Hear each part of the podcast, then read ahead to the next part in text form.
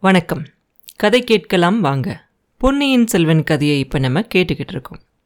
மறுநாள் காலையில் சூரிய பகவான் உதயமானார். அந்த மாளிகையோட மேல் மாடங்கள் எல்லாம் அப்படியே தக தகன்னு மின்னிக்கிட்டு இருந்துச்சு. அந்த நேரத்தில் குந்தவை தேவியோட மாளிகைக்கு முன்னாடி ஒரு யானை மேலே அம்பாரி எல்லாம் வச்சு அலங்காரம் பண்ணி அந்த யானை காத்துக்கிட்டு இருந்துச்சு. உள்ளே இருந்து குந்தவை தேவியும் வானதியும் மாளிகையிலேருந்து வெளியில் வந்து அந்த யானை மேலே ஏறி அந்த படிகளில் ஏறி அம்பாரியில் ஏறி உட்காடுறாங்க யானையும் அங்கேருந்து புறப்பட்டு படை வீடுகளுக்கு நடுவில் இருக்கக்கூடிய பராந்தக சோழர் ஆதூர சாலையை பார்த்து போச்சு. அந்த யானை நடக்கும்போது அப்படியே அந்த பூமியே அதிர்ற மாதிரி இருந்துச்சான் அந்த யானையை கூட்டிக்கிட்டு போகிறான் இல்லையா அந்த யானை பாகன் அவன் வந்து அந்த யானையை கொஞ்சம் மெதுவாக நடந்து போக சொல்லி அதோட வேகத்தை குறைச்சி நடக்க வச்சு கூட்டிகிட்டு போகிறான் யானை கழுத்தில் கட்டியிருக்கிற அந்த மணியோட ஓசையை கேட்டு வீடுகளில் இருந்தெல்லாம் எல்லாரும் வெளியே வந்து யார் போகிறாங்க அப்படின்னு வேடிக்கை பார்க்குறாங்க. குந்தவை தேவியும் வானதியும் பார்த்தோன்னா அவங்க எல்லாருக்கும் ரொம்ப சந்தோஷமாயிருது. எல்லா வீதிகளையும் தாண்டி இந்த படை வீடுகள்லாம் இருக்கிற வழியாக போகிறாங்க இல்லையா? படை வீடுகள் அப்படின்னா முன்னாடி நம்ம கேட்டிருக்கோம். என்ன அப்படின்னாக்க இந்த போருக்கு போயிருக்காங்க இல்லையா வீரர்கள்? அவங்களோட குடும்பத்தில் இருக்கவங்களாம் தங்கி இருக்கிற இடம்.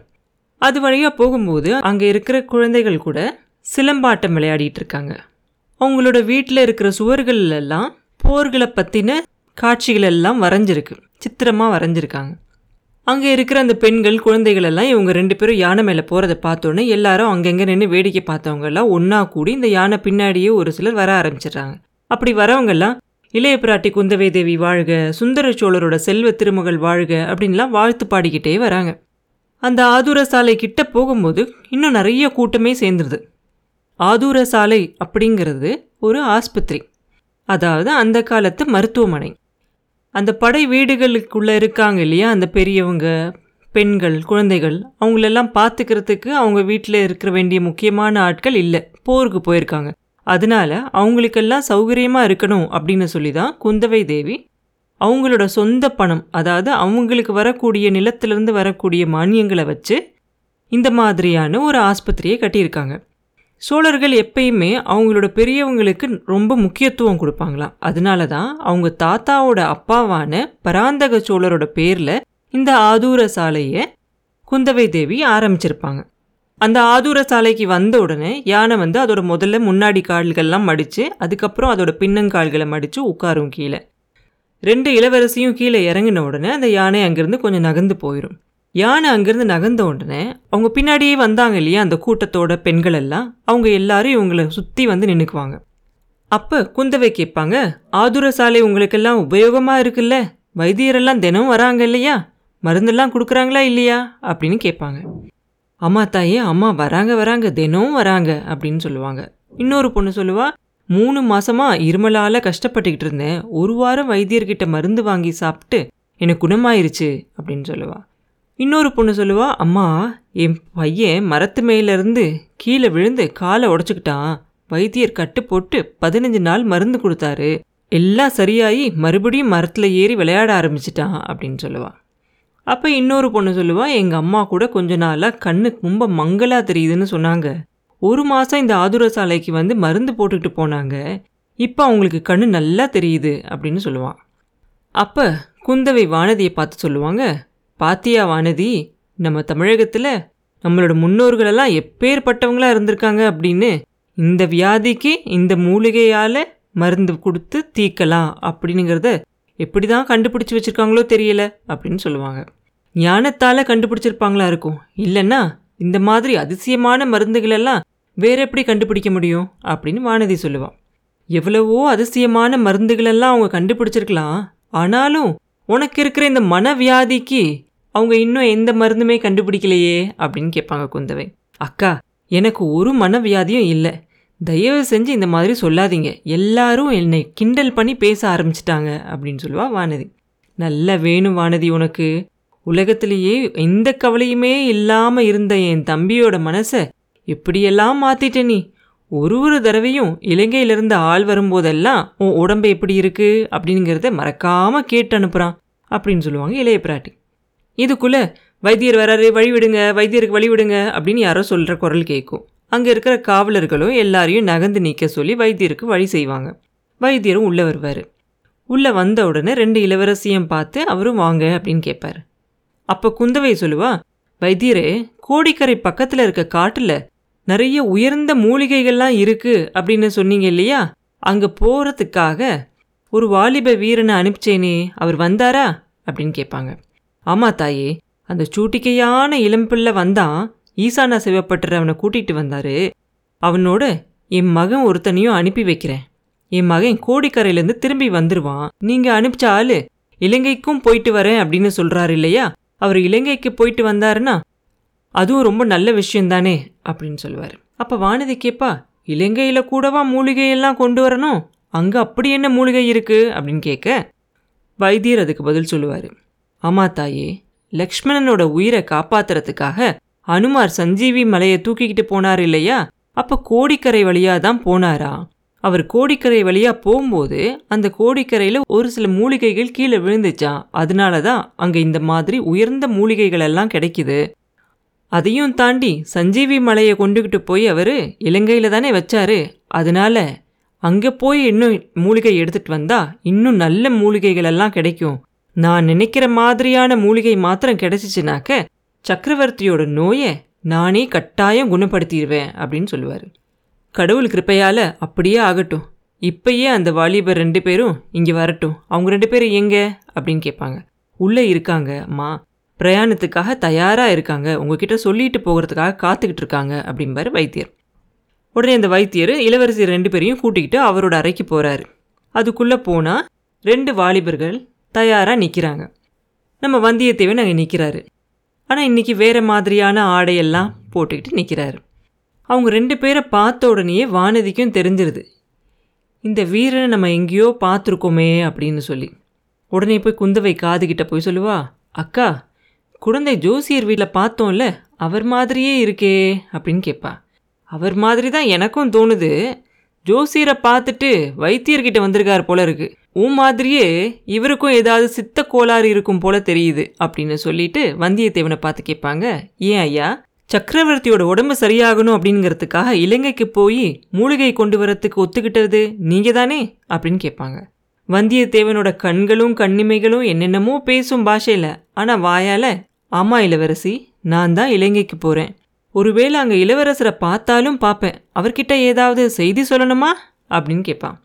பார்த்தா அவசியம் இந்த செய்தியை சொல்லுங்க. கொடும்பாலூர் இளவரசி வானதி உடம்பு சரியாகவே இல்லை.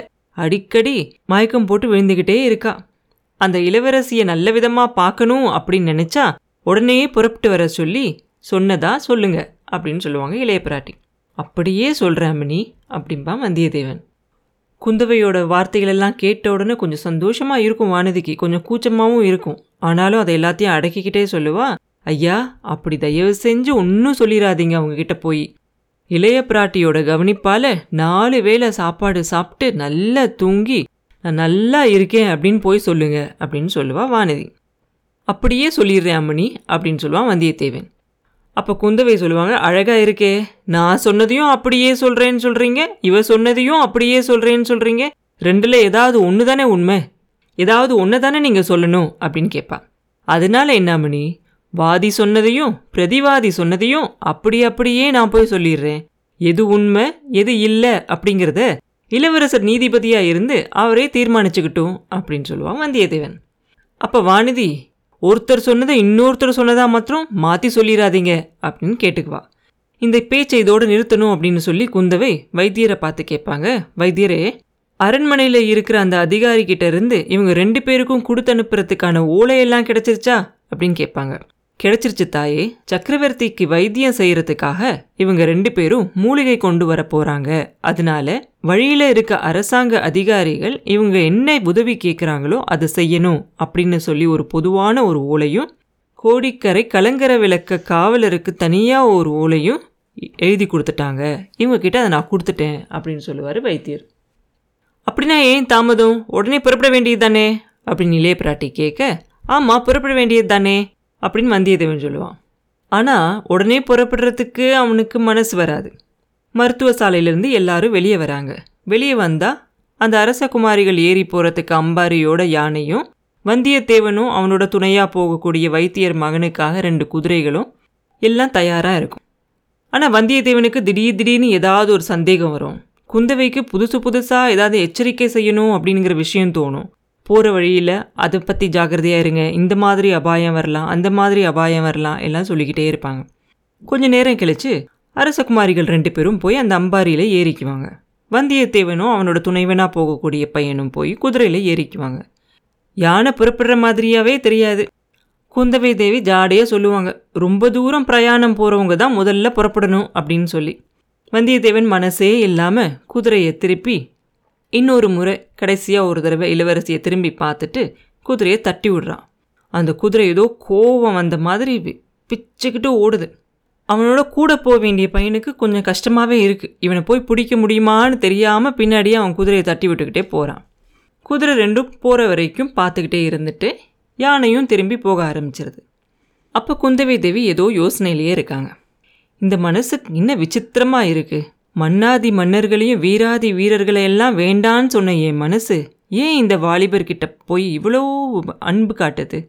இவர் ஏற்றுக்கிட்ட காரியத்தை வெற்றியோடு முடிச்சிட்டு பத்திரமா திரும்பி வரணுமே அப்படின்னு சொல்லி ஏன் எனக்கு இவ்வளோ கவலையாக இருக்குது அப்படின்னு யோசிக்கிறாங்க. அப்போ வானதி அக்கா என்ன யோசிக்கிறீங்க? அப்படின்னு கூப்பிட்டு குந்தவையை இந்த உலகத்துக்கு கொண்டு வராங்க. ஒன்றும் இல்லை வானதி அந்த வாலிபனோட அகம்பாவத்தை பார்த்தா அவன்கிட்ட ஏன் இப்படி ஒரு வேலையை கொடுத்தோம்? அப்படின்னு எனக்கு தோணுது அப்படின்னு சொல்லுவாங்க. ஆமாம் அக்கா அவன் ரொம்ப பொல்லாதவன் தான். பெரிய கொள்ளைக்காரன்னு கூட சொல்லலாம். அப்படின்னு சொல்லுவான் அது என்ன கொள்ளக்காரன்னு ஏன் சொல்கிற அப்படின்னு குந்தவை கேட்க சாதாரண கொள்ளைக்காரன் இல்லை. சாதாரண கொள்ளக்காரனாக இருந்தா பொன் வெள்ளி அந்த மாதிரி பொருட்களை தான் கொள்ளையடிச்சிட்டு போவாங்க. ஆனால் இந்த வாலிபன் சோழவள நாட்டோட குலதெய்வத்தையே கொள்ளையடிச்சிக்கிட்டு போயிடுவான் போல தெரியுது எனக்கு. அதுக்கெல்லாம் நீங்கள் இடம் கொடுத்துட மாட்டீங்கல்ல? அப்படின்னு கேட்பா. அடி கள்ளி உன்ன மாதிரி நினச்சிக்கிட்டியா என்ன? அப்படியெல்லாம் ஒரு நாளும் நடக்காது அப்படின்னு சொல்லுவாங்க குந்தவை. யானை கொஞ்சம் தூரம் போன உடனேயே வீதியில் ஒரு இடத்துல பெண்கள் எல்லாம் ஒரு கூட்டமாக நிற்பாங்க உடனே அங்கே நிறுத்தி குந்தவை கேட்பாங்க ஏன் கூட்டம் கூடி நிற்கிறீங்க ஏதாவது சொல்லணுமா? அப்படின்னு கேட்பாங்க. அப்போ அந்த பெண்களில் ஒருத்தி வந்து சொல்லுவா தாயே இலங்கையில் இருக்க எங்கள் வீட்டு ஆளுங்களுக்கெல்லாம் அவங்கள எல்லாத்தையும் பற்றி ஒரு செய்தியுமே இல்லையே. அவங்களுக்கு இங்கேருந்து அரிசி அனுப்பக்கூடாது அப்படின்னு தஞ்சாவூர்ல இருந்து சொல்லிட்டாங்களாம்ல. வயிற்றுக்கு சாப்பாடு இல்லாமல் எப்படிம்மா அவங்கெல்லாம் சண்டை போட முடியும்? அப்படின்னு கேட்பா அப்போ குந்தவை சொல்லுவாங்க அதுக்காகலாம் நீங்கள் கவலைப்படவே வேண்டாம். மாமல்லபுர துறைமுகத்திலேருந்து அவங்களுக்கு வேண்டிய தானியங்கள் எல்லாம் போய்கிட்டு தான் இருக்கு. தஞ்சாவூர்காரங்க என்ன செஞ்சாலும் இளவரசர் சும்மா விடுவாரா? சோழ நாட்டு மகாவீரர்கள் எல்லாம் பட்னியாக இருக்கிறத பார்த்துக்கிட்டு அவர் சும்மா இருப்பாரா என்ன? அப்படின்னு கேட்பாங்க இளைய பிராட்டி. வேறொரு சந்தர்ப்பமாக இருந்தா குந்தவை அங்கேயே இறங்கி அந்த பெண்களுக்கெல்லாம் இன்னும் கொஞ்சம் சமாதானம் சொல்லியிருப்பாங்க. ஆனால் இப்போ அவங்களோட மனசே ஒரு மாதிரி சஞ்சலத்தில் இருக்கு. அதனால தனிமையாக இருக்கணும் அப்படின்னு விரும்பினாங்க. யானையை அரண்மனையை நோக்கி போக வச்சாங்க. அப்புறம் என்ன நடந்துச்சு அப்படிங்கிறத அடுத்த பதிவில் பார்ப்போம். மீண்டும் உங்களை அடுத்த பதிவில் சந்திக்கும் வரை உங்களிடமிருந்து விடைபெறுவது உண்ணாமலே பாபு. நன்றி.